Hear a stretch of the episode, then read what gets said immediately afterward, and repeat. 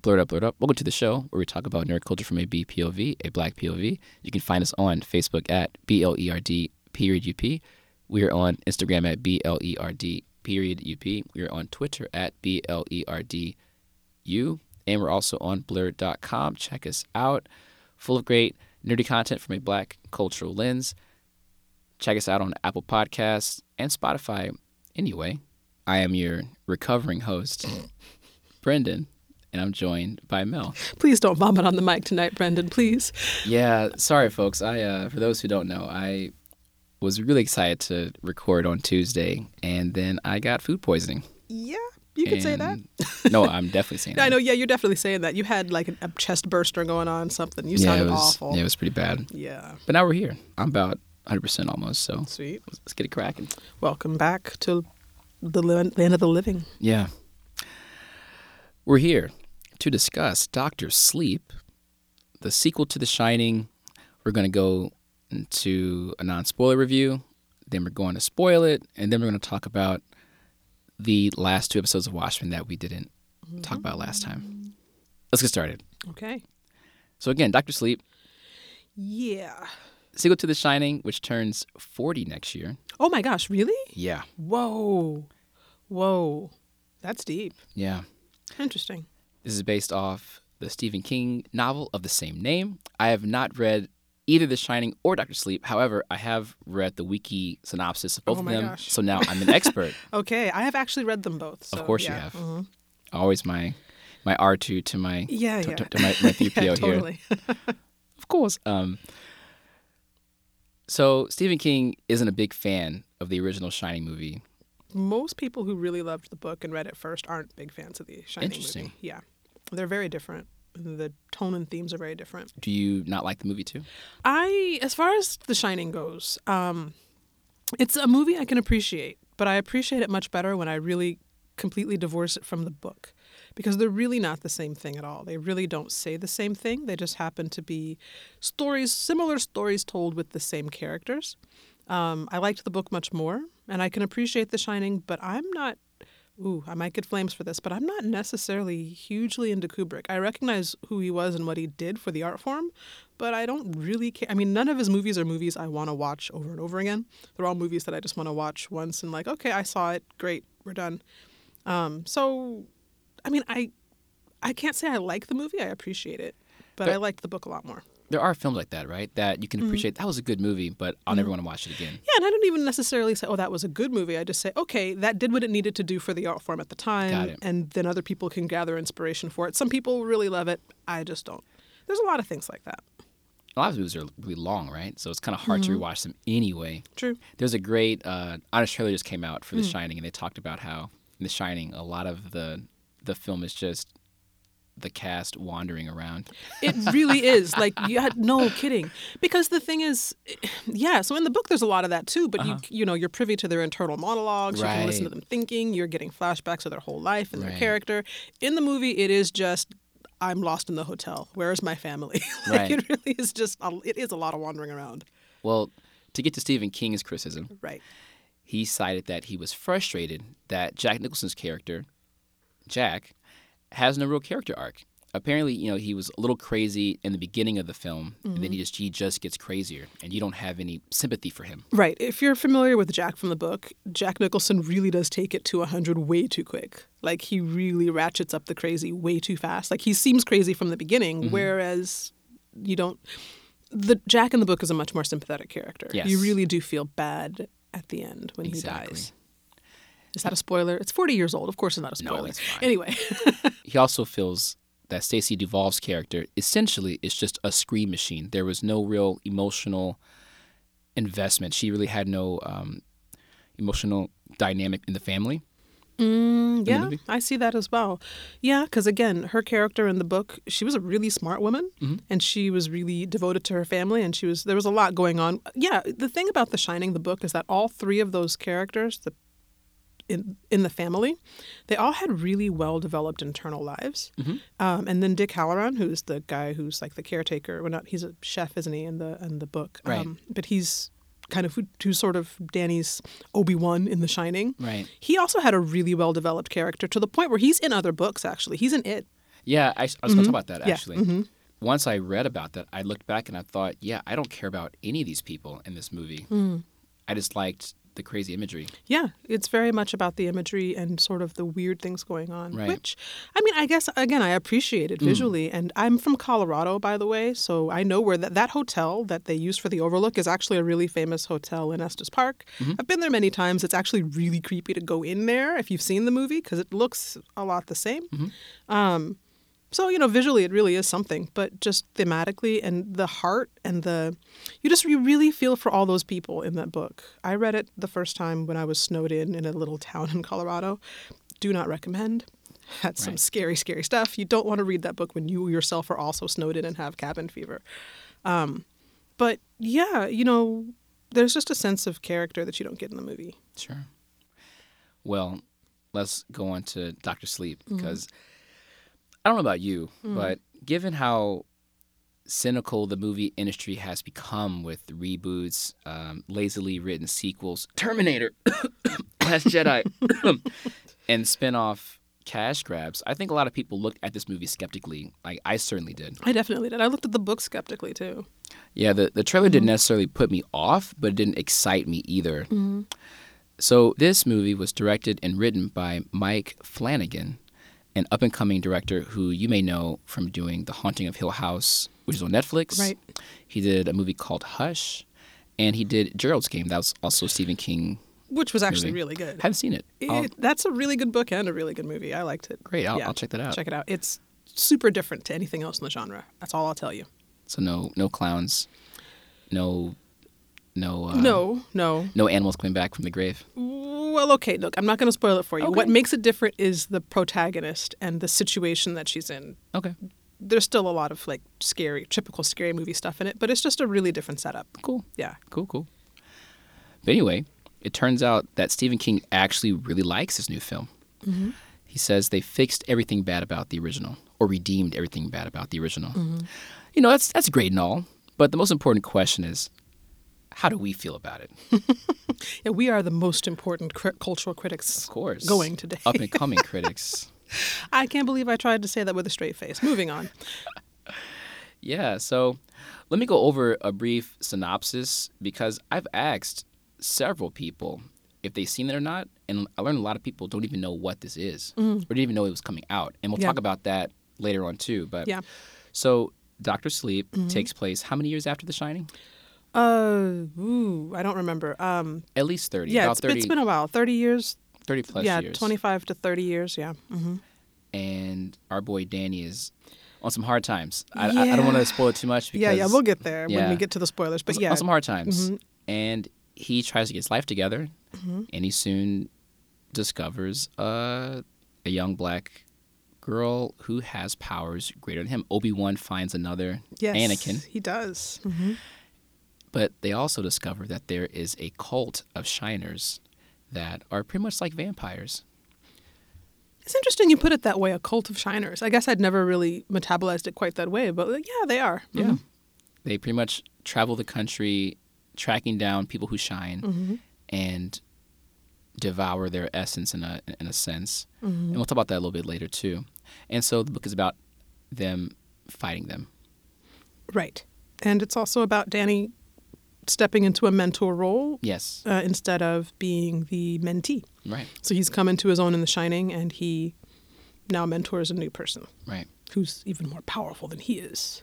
Has has more midi-chlorians. Yes, many more. All right. Yes. So off the bat, I think this is a really well directed film. There are numerous shots that are reminiscent of Kubrick, like those those wide overhead shots from the first film. However, the movie I think definitely has an identity of its own. There are some gorgeous shots, but it's not just about being pretty. There are scenes that are shot to invoke real dread, urgency, fear, mm-hmm. and pain. Very much so. One scene in particular is one of the most brutal scenes I've seen in horror this year, hmm. in a few years probably. Hmm. This movie is also about two and a half hours. It's long, but it doesn't feel like it. Yeah, I was it never really bored. goes through. Yeah. Yeah, I found the pacing to be really good. In fact, I wouldn't mind taking some friends to go see it again. Really, you really liked it that much? I would. Interesting. I would. Spoiler: I, I like this movie. Uh, is that a spoiler? Was that? Is there somebody in the movie like at some point Danny stops, looks at the, at the screen, and says, Dude, "Brendan likes this movie." how about you? How do you feel about the? I Direction. Okay, real talk. I hated the book of Doctor Sleep. I didn't think The Shining needed a sequel. I hated the book. I hated it so much that I forgot what happened in it. right? Like, you know how bad you have to hate something to forget it, like on purpose, to like Yeah. throw it out of your mind? It made me angry. And watching this film made me realize why it made me so upset with it.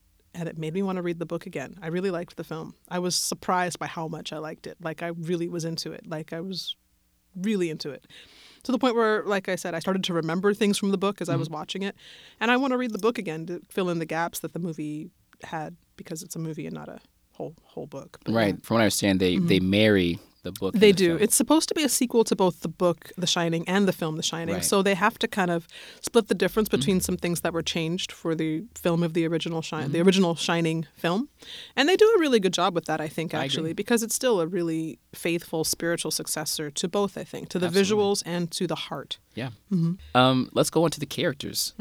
I actually care about these people, which gives it a leg up over the first Shining film. so much. That was what got me. Like I was really feeling for these folk. yeah. Mm-hmm.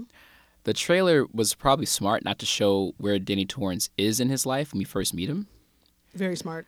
Yeah, we won't say it in this spoiler-free review, but he's given a great arc, as you said that. Which is part of why I hated the book, but we'll get there. yeah, it, it honors the first film, and then it pushes him in new, compelling directions. Very much so. Yeah.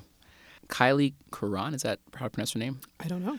She's a relatively unknown child actress who plays Abra, the the black Anakin. And she's really good. She kills it. Yeah. She really does. Like you really believe her. Spoil. Uh, y spoiler alert. Not spoiler alert. Trivia alert. I don't know what this is. Fun fact. There we go. Fun fact. She's not black in the book. oh, Yeah, she's described as a blonde, blue-eyed child in the book. So when I saw the trailer, like I said, I, I hated the book. I forgot the book. So when I saw the trailer, I immediately like looked in a copy of the book. Like I'm sure she wasn't black. I would have remembered that, and she's not. She's not black in the book. They race lifted her for the film, which I quite appreciated actually. so they lost they lost world her. They totally did. Yeah, yeah. They lost world at her. She wasn't a gymnast, but they did. For those who don't know, in the book The Lost World, Mm-hmm. Ian Malcolm had a black girlfriend in, in the book, but they Mm-hmm. made Julianne Moore his girlfriend in the movie, but he gave her, him an adopted Black daughter. daughter. for some reason, Yeah. just to kick Raptors out of out of out of the window. Right. Yeah. That was that was Which her only her role. Yeah, I mean, to, you know, black girls like dinosaurs too. I guess I don't know, but yeah. But anyway, Let's go. they race lifted Yeah. her, but I Yes. think in a better way than they did in the Lost World.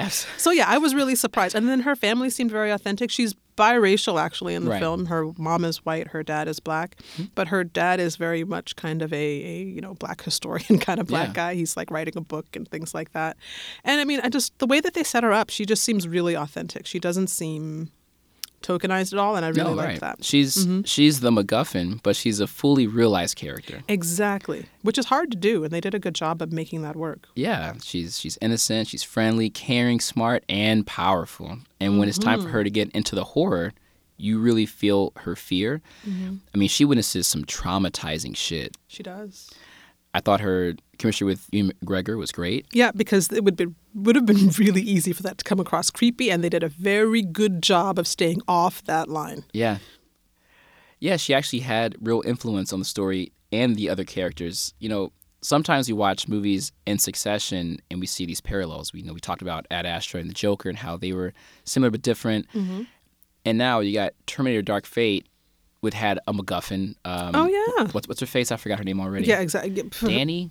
Danny. Her name is Danny too. Yeah, that's weird. Danny in the Yeah, in Terminator, Danny. Yeah, Yeah. Uh, Danny Ramirez. I for, Mm-hmm. you know I feel bad. I didn't even say the actor's name in the review. I feel bad. I still don't know it. I'm sorry. Yeah. But yeah, the movie told us why she was important Mm-hmm. instead of showing it. Right. And then it tried to crowbar in the scene from the future to make mm-hmm. her appear important. It was just poorly done. Very poorly done. She was upstaged by her protectors. Mm. None of that in Doctor Sleep.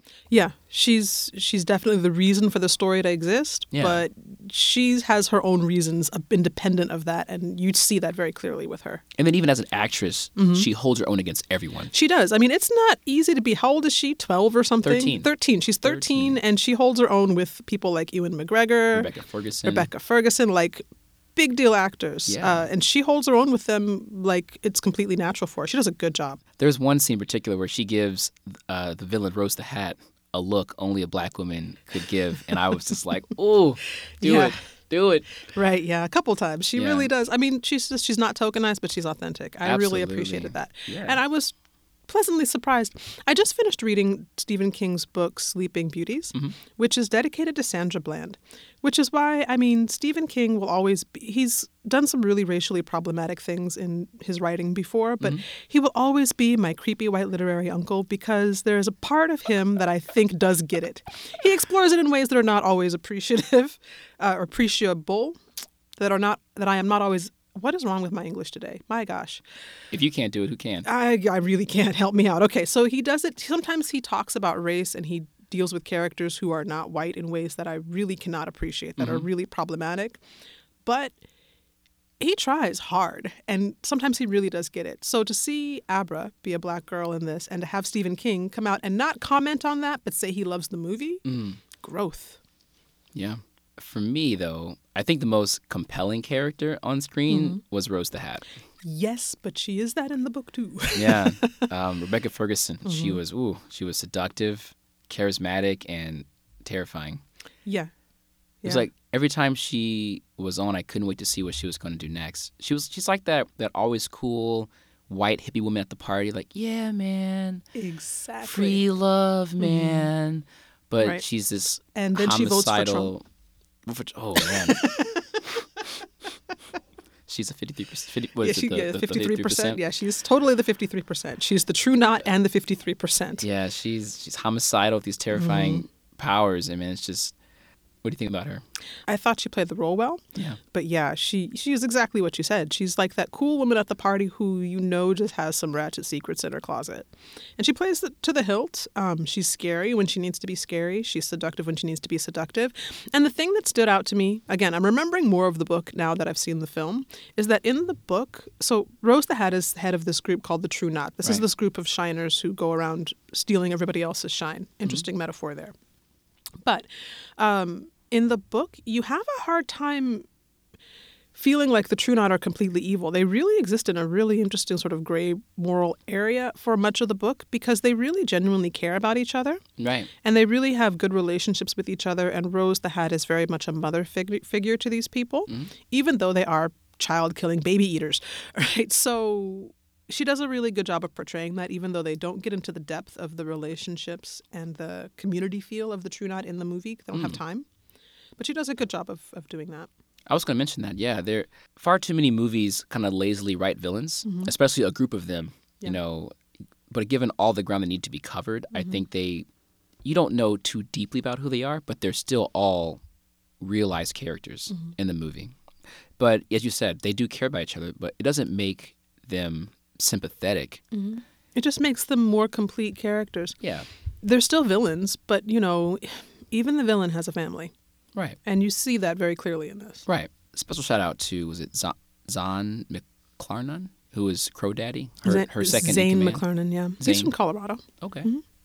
shout out sort of. for you. Yeah, I don't know. I don't really. I only know that because of IMDb, but still. it's not like he just shows up every year on a parade. Like I'm Right. the only actor from Colorado. No. Um, I liked how they visualized their goal, which was the steam. I I said it in other reviews, but you know I wasn't a big fan of the It movies because they never properly illustrated or demonstrated why Pennywise ate some kids quickly and then teased others for so long. This movie, in contrast, clearly shows what comes out of their victims mm-hmm. and what they need to do to get it out. Like they don't bullshit about it. Like when Pennywise comes out to attack the main characters, you can check the clock and know, oh, you know, nothing's about to happen here. But in this movie, when the True Knot sets their sights on you, that's your ass. yeah. or at the very least, you don't know what's gonna like how it's gonna play out. Right. Yeah. They're they're very scary. They're very intimidating. They're Yeah. very goal focused. But ooh, when we get to spoilers, I got to say something about that. But yeah. Mm. Like okay. they're they're vicious and they're pretty well organized. Very. Yeah, they know what they're doing. They're you get the sense that they are as old and as powerful and as clever and ruthless as they have to be to be who they claim they are. So Right. yeah. Again, they do a good job of showing who these people are in this film. Yeah. I just Mm-hmm. you're looking at it, which is gonna make more money easily. Yeah. It's like, man, they really didn't they really didn't show why Pennywise was always just fucking around. Of Right. Mm-hmm. course he said it, but they never showed it, you know? Right. Maybe if they showed fear or maybe maybe they they put us in Pennywise's eyes for a second, you know, through his Mm-hmm. POV to see how their fear looked like to him. Like Right, maybe yeah. Mm-hmm. Georgie got eaten quick. Maybe he looked different to Pennywise compared to the kids at the end of the movie. You know, something like Yeah, that. Something like yeah, some, I see what you're saying. I don't know. I think there were other problems in it, not just not showing. It Oh, was just a it was just a lazily written movie. Of course, of course. But you're right. It'll make more money because it had a bigger cast. And there's something else I want, I want to bring about that too. Mm-hmm. But we'll get to that Okay. later. All right. I want to give a special shout out to Cliff Curtis, who I plays love Billy. him. Yeah, he's oh, I love yeah. him, and he's one of those actors like um, uh, he's who's the actor who plays Felix in the new Bond movies. Uh, he's he's a black American, but he plays literally every ethnicity on Earth. So does Cliff Curtis. I love the two of them. They are just racial chameleons for the win. Yeah. Yeah. And I was really happy to see him in this film. Like, oh, it's Uncle Billy, but I wasn't happy to see him for that reason. Have you seen Once Were Warriors? No. Yeah, don't see that movie. It will ruin what you think of Cliff Curtis. You sure him being Fire Lord Ozai and The Last Airbender won't ruin mine? Don't talk about the war. Okay. All right. awesome. That there is no movie in Ba Sing Se. Okay. As far as characters go, I think the person who got the shortest end of the stick was Abra's mother. Yeah, that's true. Yeah. She, yeah, she was just kind of there. I feel like there was maybe a deleted scene with her that would have fleshed her out more. It feels, 'Cause like, it feels everybody that way, else, doesn't it? They're they're even if the role was brief, they had a really good establishing character moment. Like Yeah. her dad is writing the book, and Right. Of course, Abra, main character, has got lots of stuff, but her mother didn't have that. Yeah. Even the members of the True Knot who didn't really have major speaking roles still had really good character establishment, Sure. establishing moments, and she didn't. You're right. Yeah. I want to get to maybe some slight nitpicks, negatives. Yeah. So the ending is different from the book. And mm-hmm. even for people who have never read it, it could polarize some people in regards to kind of the winking and nudging of nostalgia. Like, hey, you guys remember this? You remember this? Hey, hey, you remember this? How, how do you feel about that? I I see what you I agree with you. I think it could was a little too much at times like, oh, look, here we are again, but at the same time, I can see why they did that. Yeah. It was the only way to really make a good sequel to the book and the movie. Right. So, I got it. And because I didn't love the movie, but I and I didn't love the book, but I might love it again. now- It might love it now when I read it again. Um, to me, I just wanted it to be something different, and it was. That was okay. That's true. Yeah. Mm. And to be honest, I didn't think the ending of the first Shining book or the ending of the first Shining movie were particularly good. And one of the things that Stephen King also said was that he feels like this fixed the endings of everything, mm. which is what he tried to do with it and failed horribly. Or what they tried to do. He didn't try, but what the It writers tried to do, and they failed horribly at fixing Yeah. the ending. But they've done it with The Shining and Doctor Sleep, so that Yeah. was well done. Also, instead of de aging the original Shining actors with CG, mm-hmm. they do they did what people did in the old days and just hire younger looking actors. And I think it largely works with the think so, mother and Danny. Like, oh my God, Danny! Like, Yeah, I, like yeah. Stacey Duvall doppelganger was Yeah, was really on point, yeah. spot Mhm. on. But there was a scene. Don't spoil it. Yeah, there was another person who popped up Yeah, and that didn't work at all. But I think because of a certain actor's, you know what? Yeah, we can't really talk about this right now, can we? Okay. No.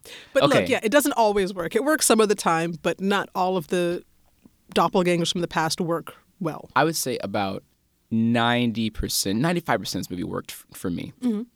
I would say 90% worked really well. Mm-hmm. That other five worked pretty well. Mm-hmm. And then the other part was kind of like, oh, okay. Yeah. But overall, I, I'll, you know, to get just, just to give my closing um, remarks, this is a high recommendation for me. Yeah, me too. Yeah. Mm-hmm. I was pleasantly surprised. I because like I said, I hated the book, and I went into the movie expecting to hate it too, because I couldn't even remember why I hated the book. And then I went and saw the movie, and I remembered the book and was like, "Oh, I get why I had such a strong response to the book now. Yeah. maybe I don't hate it. Maybe I was just in my feelings. Okay, this is actually not bad. So Yeah. Mm-hmm. Do you think the Doctor Sleep movie is better than the Shining film? yes, Definitely, because it has a heart. Whereas I don't think the Shining film had much of a heart. I agree. You don't care about the people. It's visually beautiful. It's scary, but so what? They died. Who cares? I mean, Scatman Crothers almost died, but and I was sad about that. But beyond that, This kind of feels like to me the the Terminator to the T two or like Alien to Aliens, Mm-hmm. where they really expanded on what made the first yeah, good, yeah, and, this they- made it yeah. even more interesting and more engaging, be- better pacing. They did, and they did that in the book too. I think, as far as I can remember. But yeah, um, there's a lot of differences between the ending of the book and the ending of the film, simply because there's a lot of differences created by the difference in ending of The Shining movie and film. But that said, I think it was well done. Yeah. And I think they fixed a lot of the problems because there's not a real true sense of closure at the end of the book of Doctor Sleep. And there's a lot of things that happen in the book of The Shining that don't happen in the film of The Shining that mm-hmm. are used in the book of Doctor Sleep that they had to gloss over because they couldn't use them. Right. Mm-hmm. Okay. Unfortunately, the world does not share our enthusiasm Yeah. because this movie is was budgeted about forty-five to fifty million dollars. Mm-hmm. The domestic weekend box office was only fifteen. Oh, that's awful. Million, That's yeah. way worse than I thought. Gosh. At the time of this recording, it has grossed about thirty-six million worldwide. Hmm. And from Screen Junkies, I was listening to their show today. It's projected to lose about twenty million dollars. Really? Yeah. Wow, that's a shame because it's easily the best Stephen King big screen adaptation in a long time. Mm, I totally agree. Yeah, uh, before this movie released, there was buzz of another movie in the works called Hallorann, Interesting. Possibly, probably a sequel. So as you, you told me Or earlier, a prequel, I guess. I'm yeah. sorry, yeah, mm-hmm. prequel. You said in the in the It novel he was stationed at the same base as Mike Hanlon's father, mm-hmm. so they could kind of tie that universe together a little bit. Yeah, I would really like. Actually, I'd really like to see that story because he was always a really intriguing character in this movie.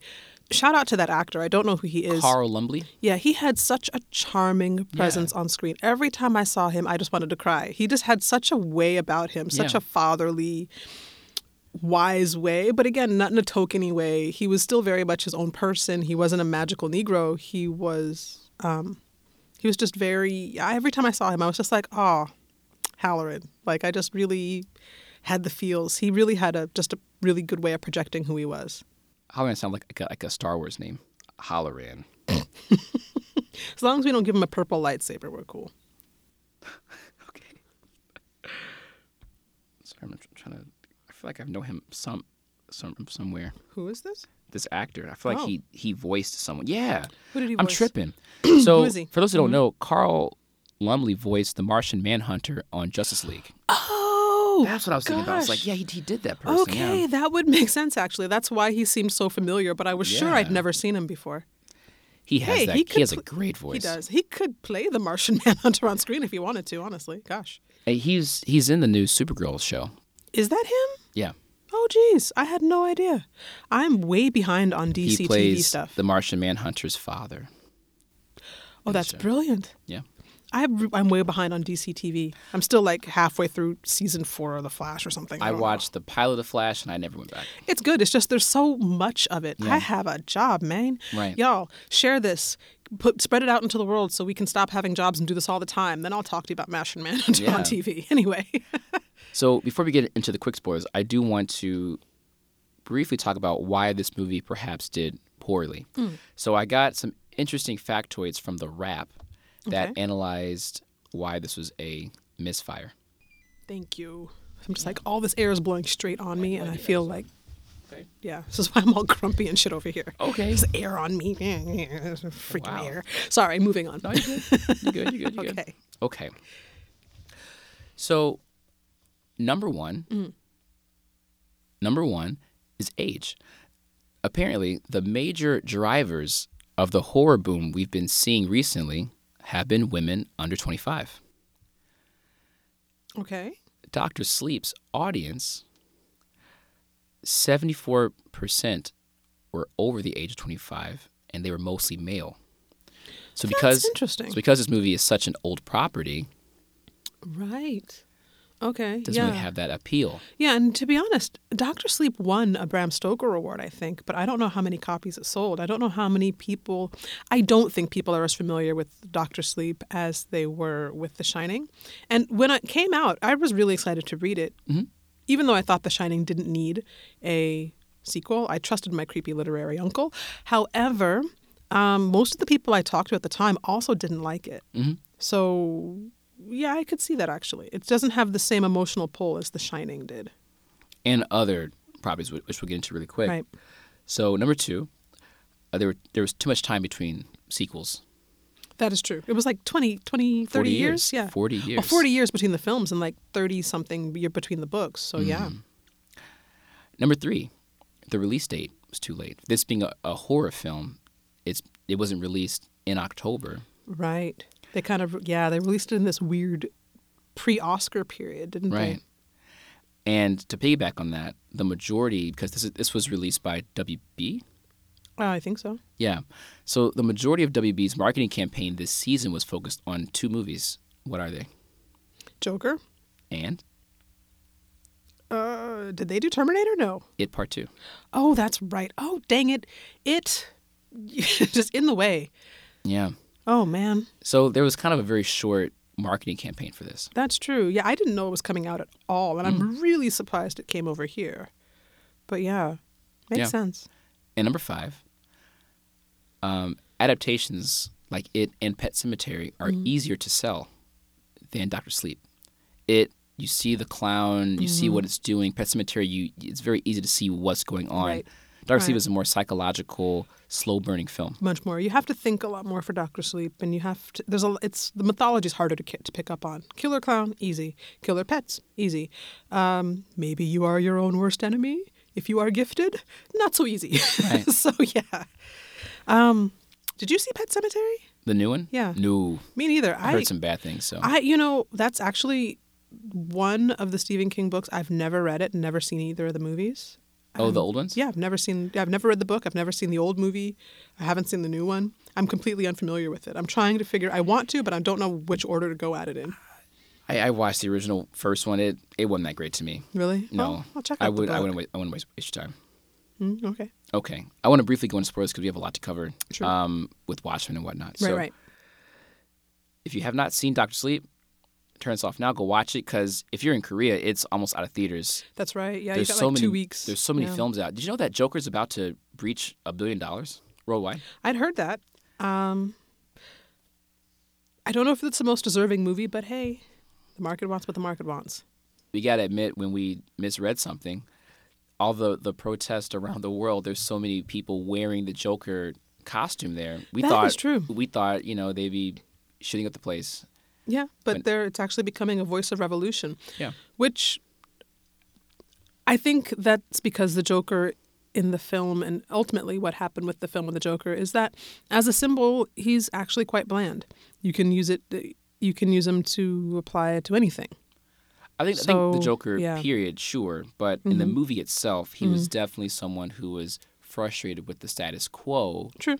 And wanted to rebel against it, and he True. inspired other folks to do it. True. But of course, not I wouldn't call it bland, but I Mm-hmm. think people, the status quo can be a very thing. amorphous thing. Yeah. Exactly. hmm Status quo. So it's very easy for people to just apply it to whatever the status quo is, which Yeah. is why you're seeing this everywhere. I- but I am happy that Yeah, I'm happy. being used for yeah, yeah. I'm, it's much better than the alternative. yes. but yeah, I think you know we have Maleficent out. We had a, a fan ask us if we are going to do a, a Maleficent review, and I know Marquita wants to do one, yeah, but unfortunately, I, I'm not going to watch that movie. So I... will have to just listen to her if she wants to come in. Come Yeah. in. Marquita, we're calling you. She Come said do she- this. She said this month she's rather busy, so Oh, fair maybe enough. we can bring her in next month. All right, all right. And, and things change for her. Comment your love for Marquita. Yes, please. Guilt her into it. Yes, Do a shower her, Maleficent shower her review. with love. Because actually, I haven't seen either of those movies either. Yeah. Okay. Spoilers again.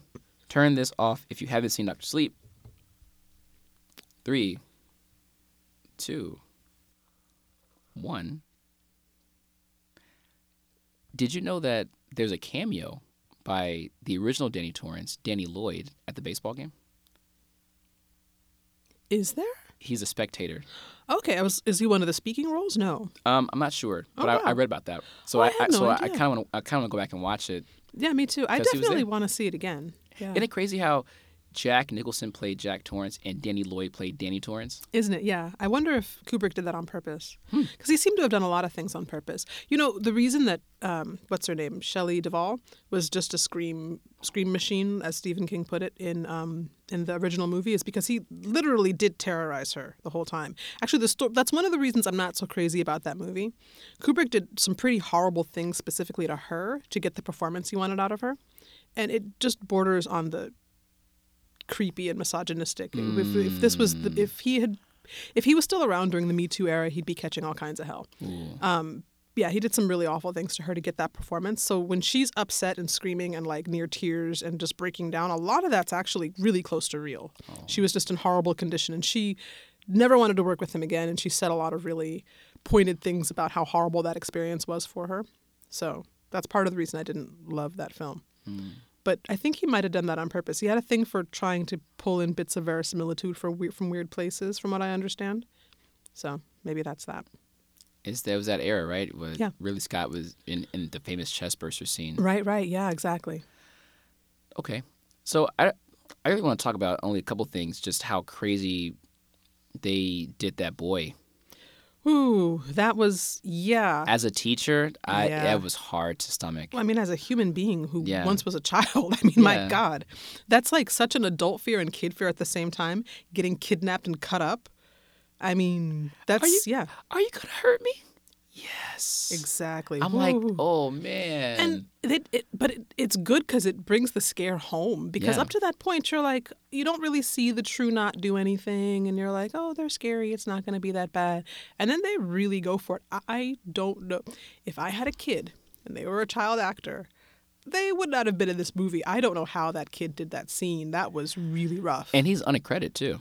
yeah. I don't mm-hmm. know his name, yeah he's not. Yeah. But mm-hmm. but props to baseball kid. Yeah. I, hope he winds up somewhere and we can look, look, back at this. yeah as a starting because point. he's got some talent he scared the living daylights out of me Mm. goodness How do you feel about the movie's ending compared to the book? Um. Okay. So the movie's ending was not well. In the movie's ending, uh, Danny dies. In the book's ending, he lives and Mm. He kind of goes on to continue to mentor uh, Abra. Right. And they have a great life after all. But I think they felt like they needed to do it because there isn't really a sense of closure at the end of the book, from what I understand. Another big difference, just to mention this before I forget, between the book and the movie is that in the movie, Danny doesn't really do much with The Shining. It's sort of like it's almost like he drank it all away. Like he doesn't. He's very weak mentally. In the book, he still has a really strong shine. But he's because he's older, it's not as strong. And actually, uh, what's her name, Rose the Hat, mentions it in their final fight in the movie. Right. That being an adult corrupts it some kind of way, and that's true. But the pro- but he's an adult and he's he's much more experienced and he's smarter. So Abra's pure power and Danny is sneaky. And that last fight in the book is really like, it's scary how good they are and how well how ruthless they are Okay. Um, part of it also is that so speaking again of the end of the book and the movie in the the overlook hotel burns down at the end of, of the shining it doesn't Right. exist anymore Right. Whereas in the movie it's just sort of still there just shut down the True Knot in the book have built their campsite on the old side of the overlook Right. they can do that because it still has all that evil but also because danny's locked up all the ghosts in his head so Right. they're not there to kill them all Right. so they've got all this great like kind of ambient evil shine that they can draw from I just want to be Yeah. Mm-hmm. clear. In the Shining movie, did they ever express that they wanted to really eat the boy or like take him, take his power? Because it, it felt kind of I don't think they not did. not explicit. I mean, I know that bartender or Mm-hmm. someone told Jack to bring us the boy, yeah. but they never They specifically want to kill him because they're attracted to his shine, but they don't really mention that they want to eat him Right. in the book or in the movie, I don't think. The concept in this Doctor Sleep, because it was written so much later, Mm-hmm. it's they he really does something completely different in Doctor Sleep than he does in The Shining. Stephen King does. The concept's really matured in a lot of ways, and the writing has too. So whereas The Shining's pretty ruthless, it's written like basically a guy at the end of a drug and alcohol binge, which is I think what actually happened when he wrote that book. Who's just telling this really rough, brutal story. But then when you look at Doctor Sleep, it's much more conversational, it's much more adult, it's much more mature. There's much there's many more shades of gray, and as a result, the way that he talks about powers like the shine has also matured and has a lot more nuance to it. Can I talk about really quickly why I hated Doctor Sleep so much? Why I, what what watching the film made me figure out about why I don't like Doctor Sleep? Sure. Really quickly. So, like I said, I read Doctor Sleep, hated it. Intentionally forgot it. Hated gave it. the book away. Yeah, hated it. All those snaps, everything. Was just furious with Doc, with Stephen King for writing such a horrible follow-up to The Shining, which is a great book and a scary one.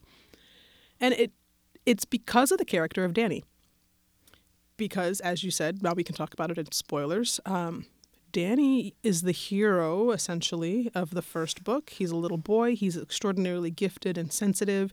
He's in a horribly abusive family, who you have some sympathy for his parents, but it still it still is what it is. He gets he's in a horrible situation, but he's gifted, and that helps him. That both makes him vulnerable to harm, but it also is what gets him out of it. Nobody likes to see that kind of story and then have to catch up with that character 20 years later and find out that they're the problem. Yeah, he was. Yeah.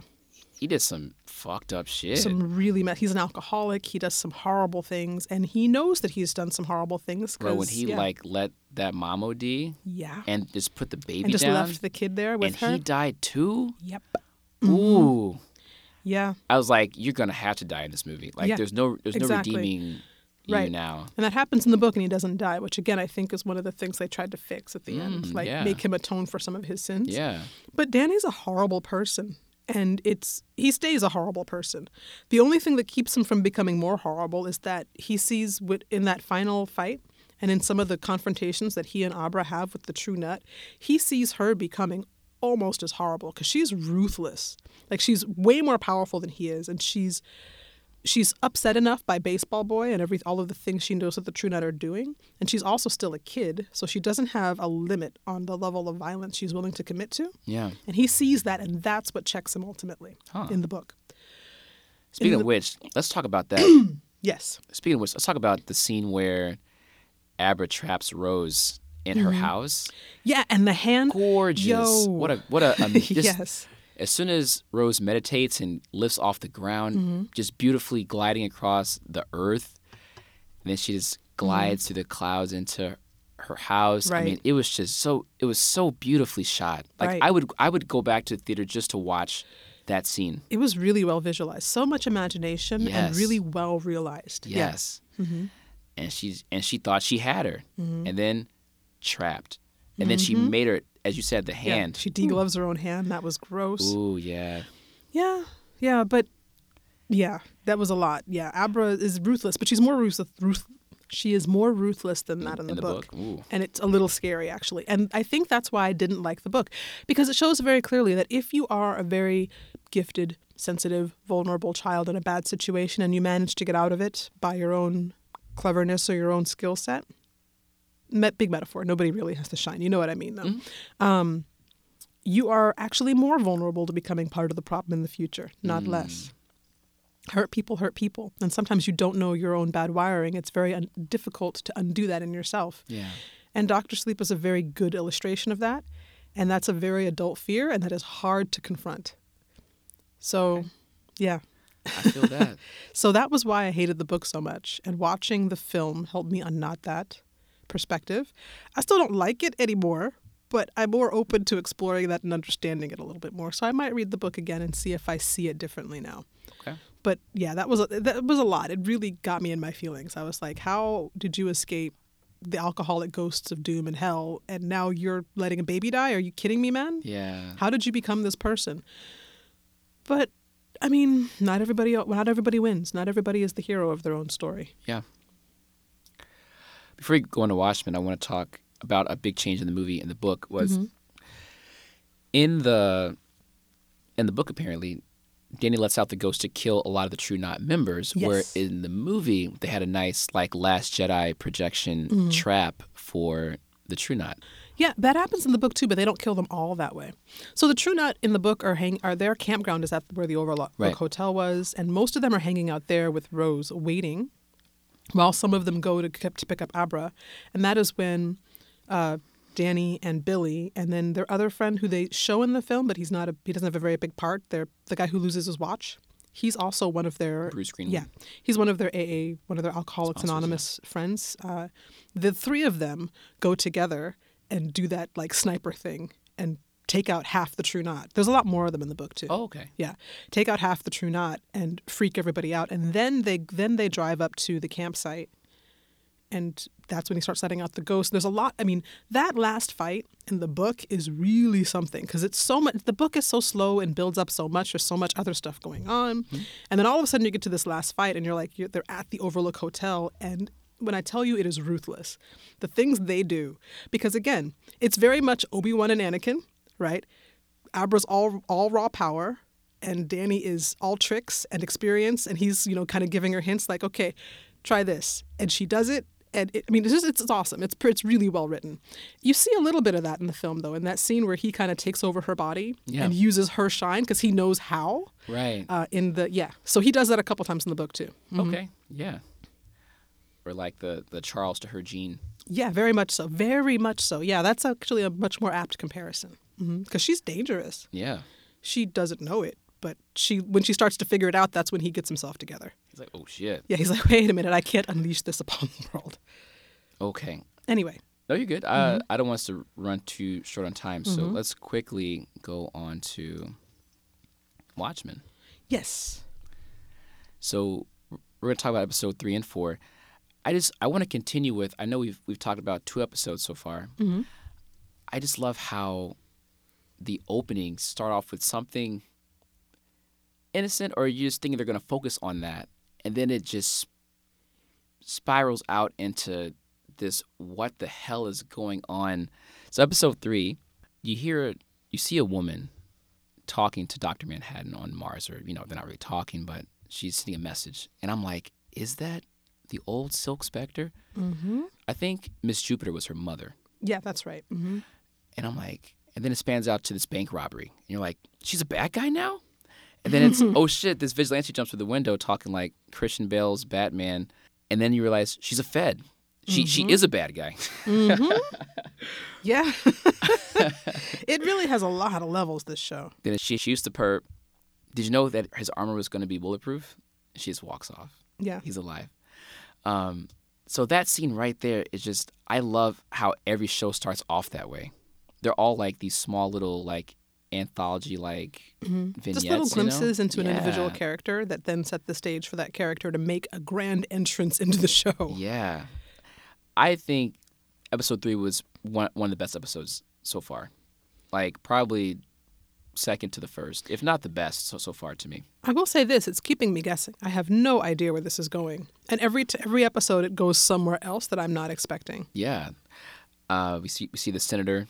Mm-hmm. He's trying to make a deal with her. We realize that the Owl Man is in jail. Yep. Owl, have you did you notice how there were a number of frames where they had Silk Spectre showing her to be a hero? Yeah. So for those who don't know or didn't catch it, there was a frame of her in the poster talking Mm-hmm. to the senator. Um, she walks up to a gate and has like these holes in her her eyes. Yeah.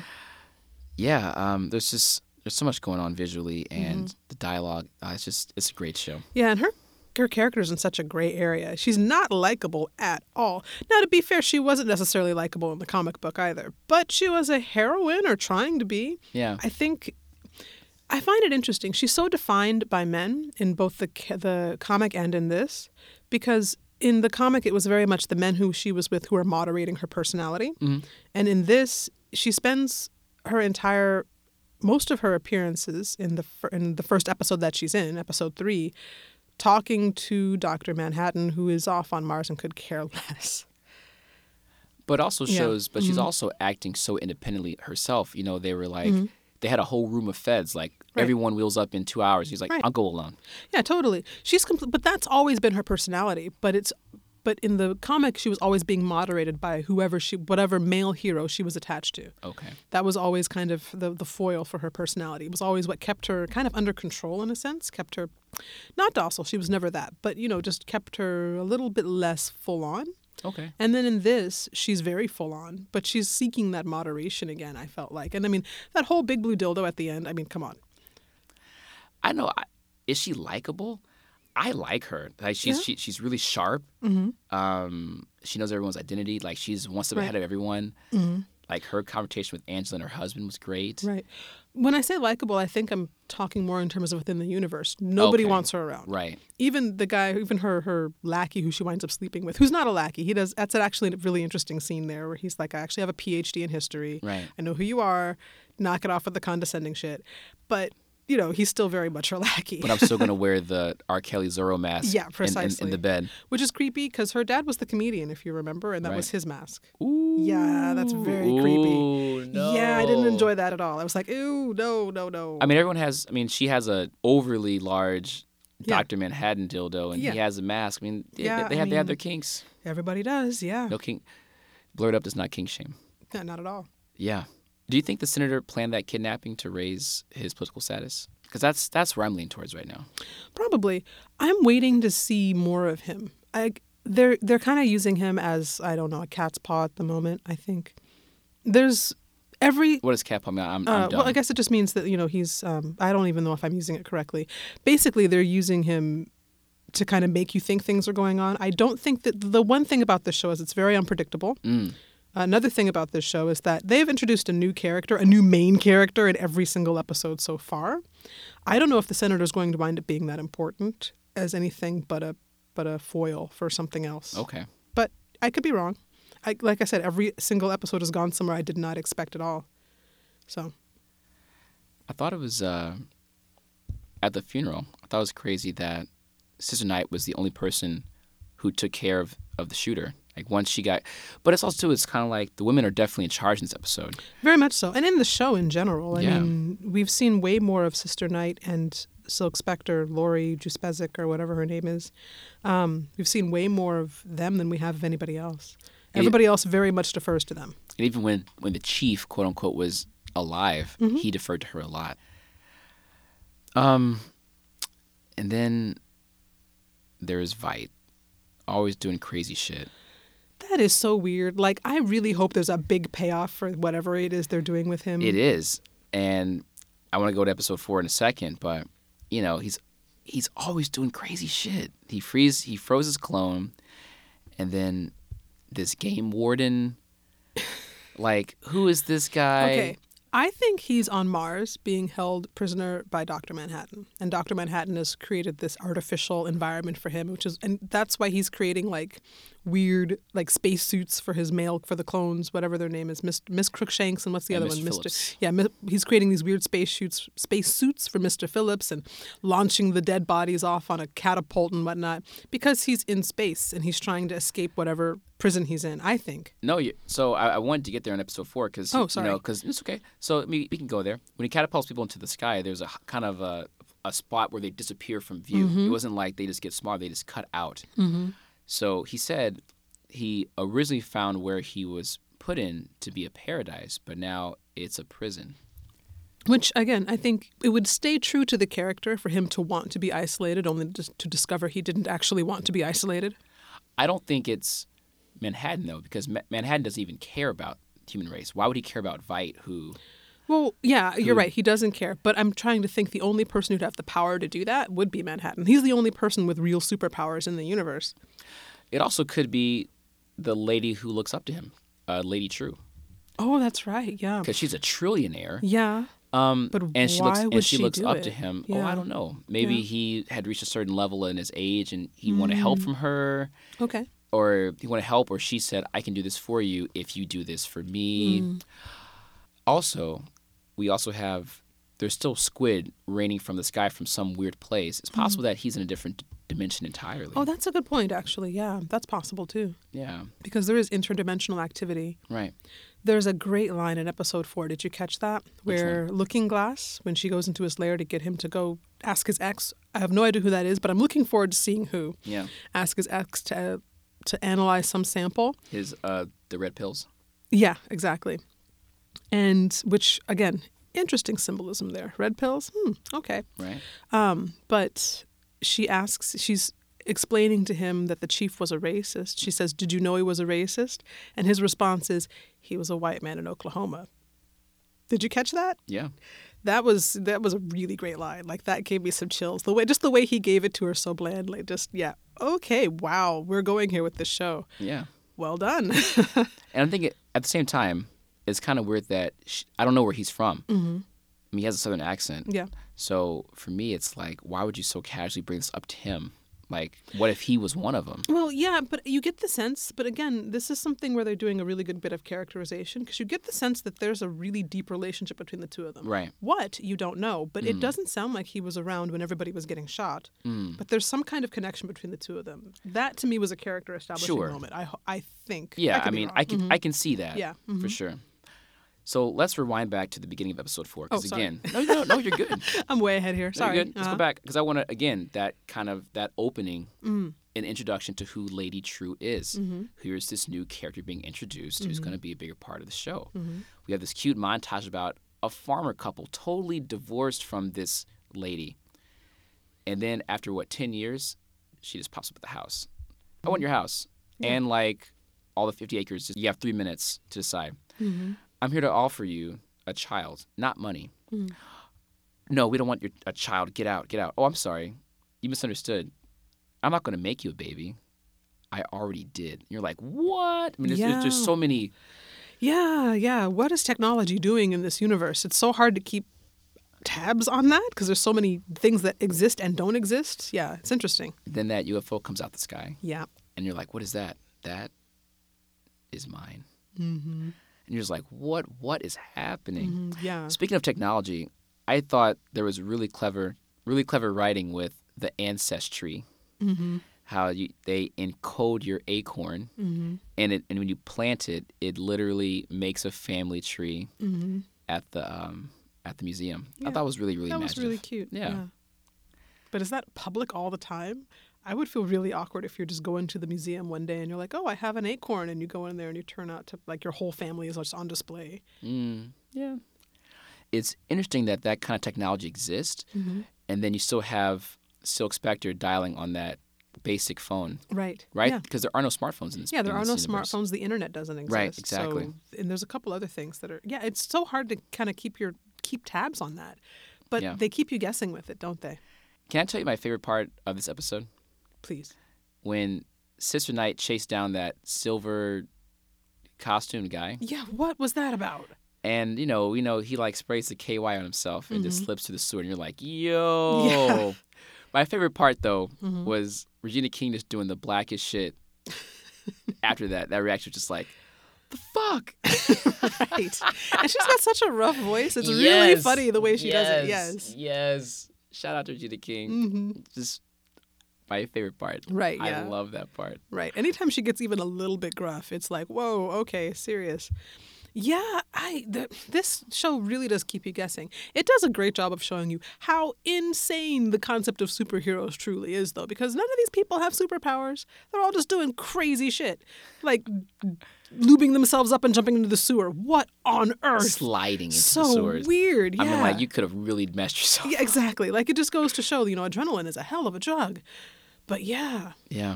So you were talking about things coming together and paying off, Mm-hmm. and we're starting to see that now with Lady Trieu connecting Sister Night and Adrian Veidt now, Mm.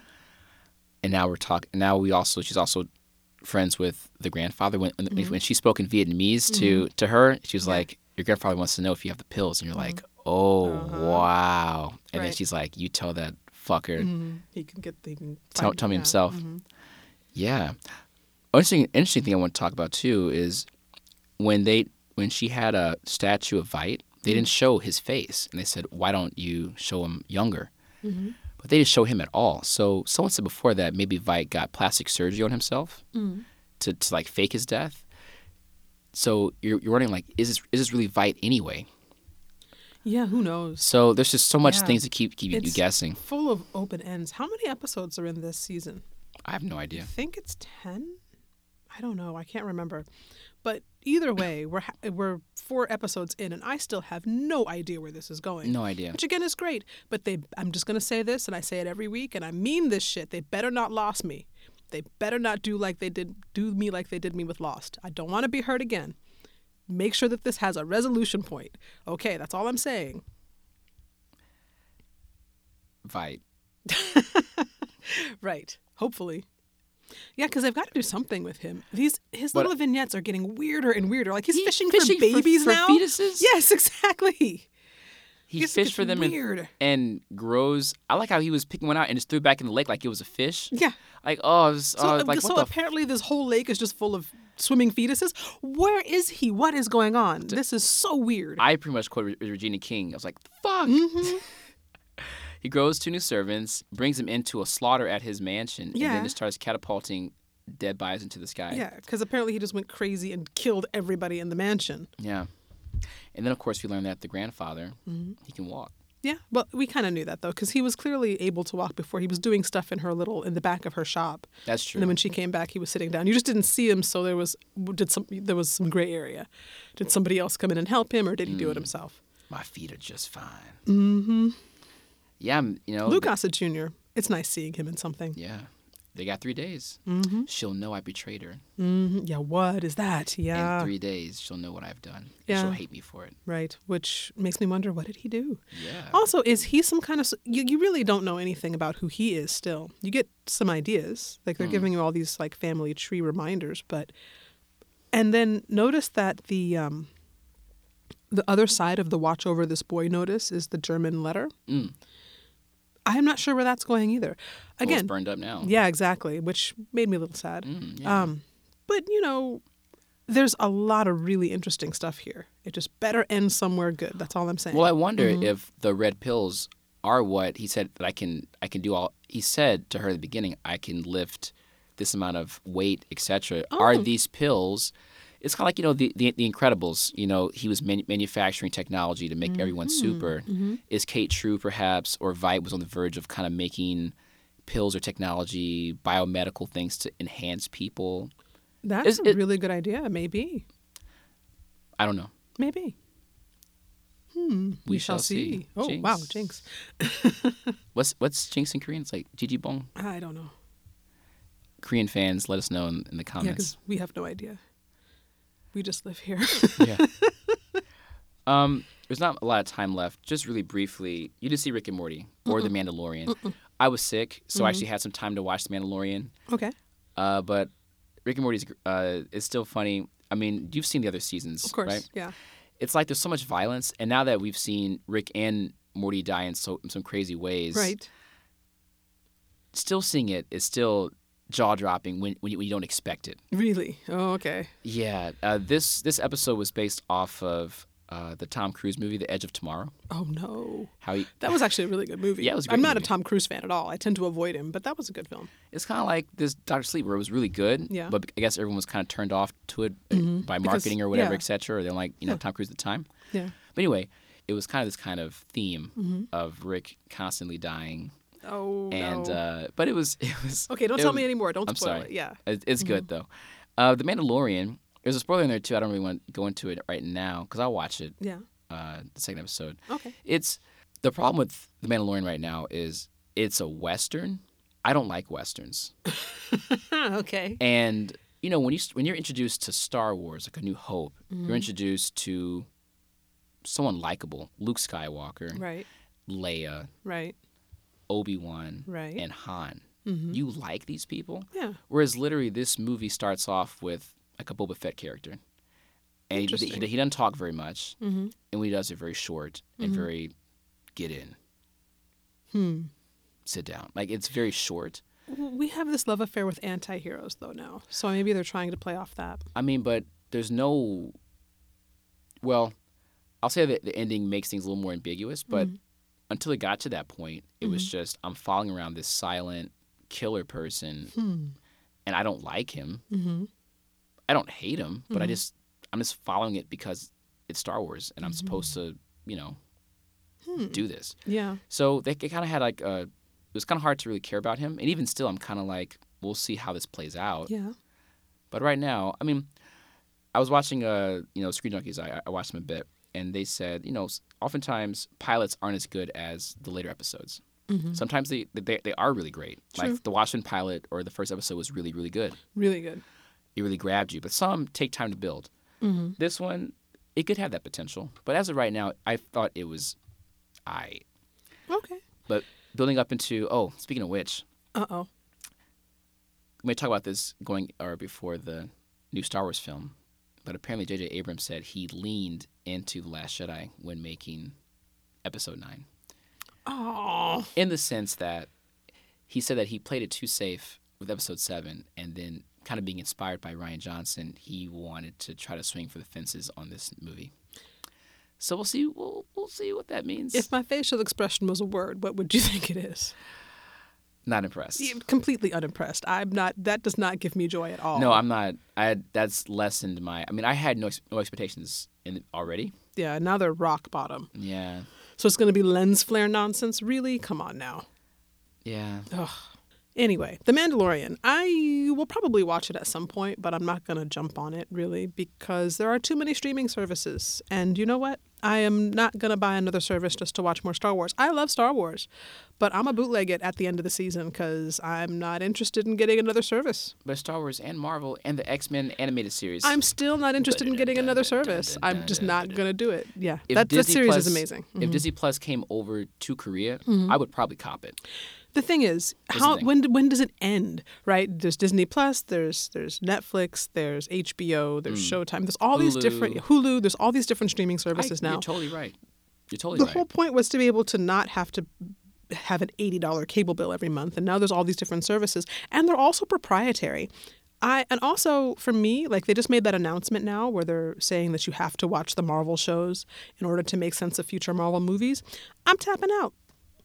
I'm not interested. It was fun mm. while it lasted, mm. but this is too much content, and it's not all. And there's no promise that it's all going to be wonderful, and it requires subscribing to a, to yet another service and remembering yet another password and paying yet another bill for stuff that I'm going to watch maybe ten percent of when I have time, and the rest of it I don't care about.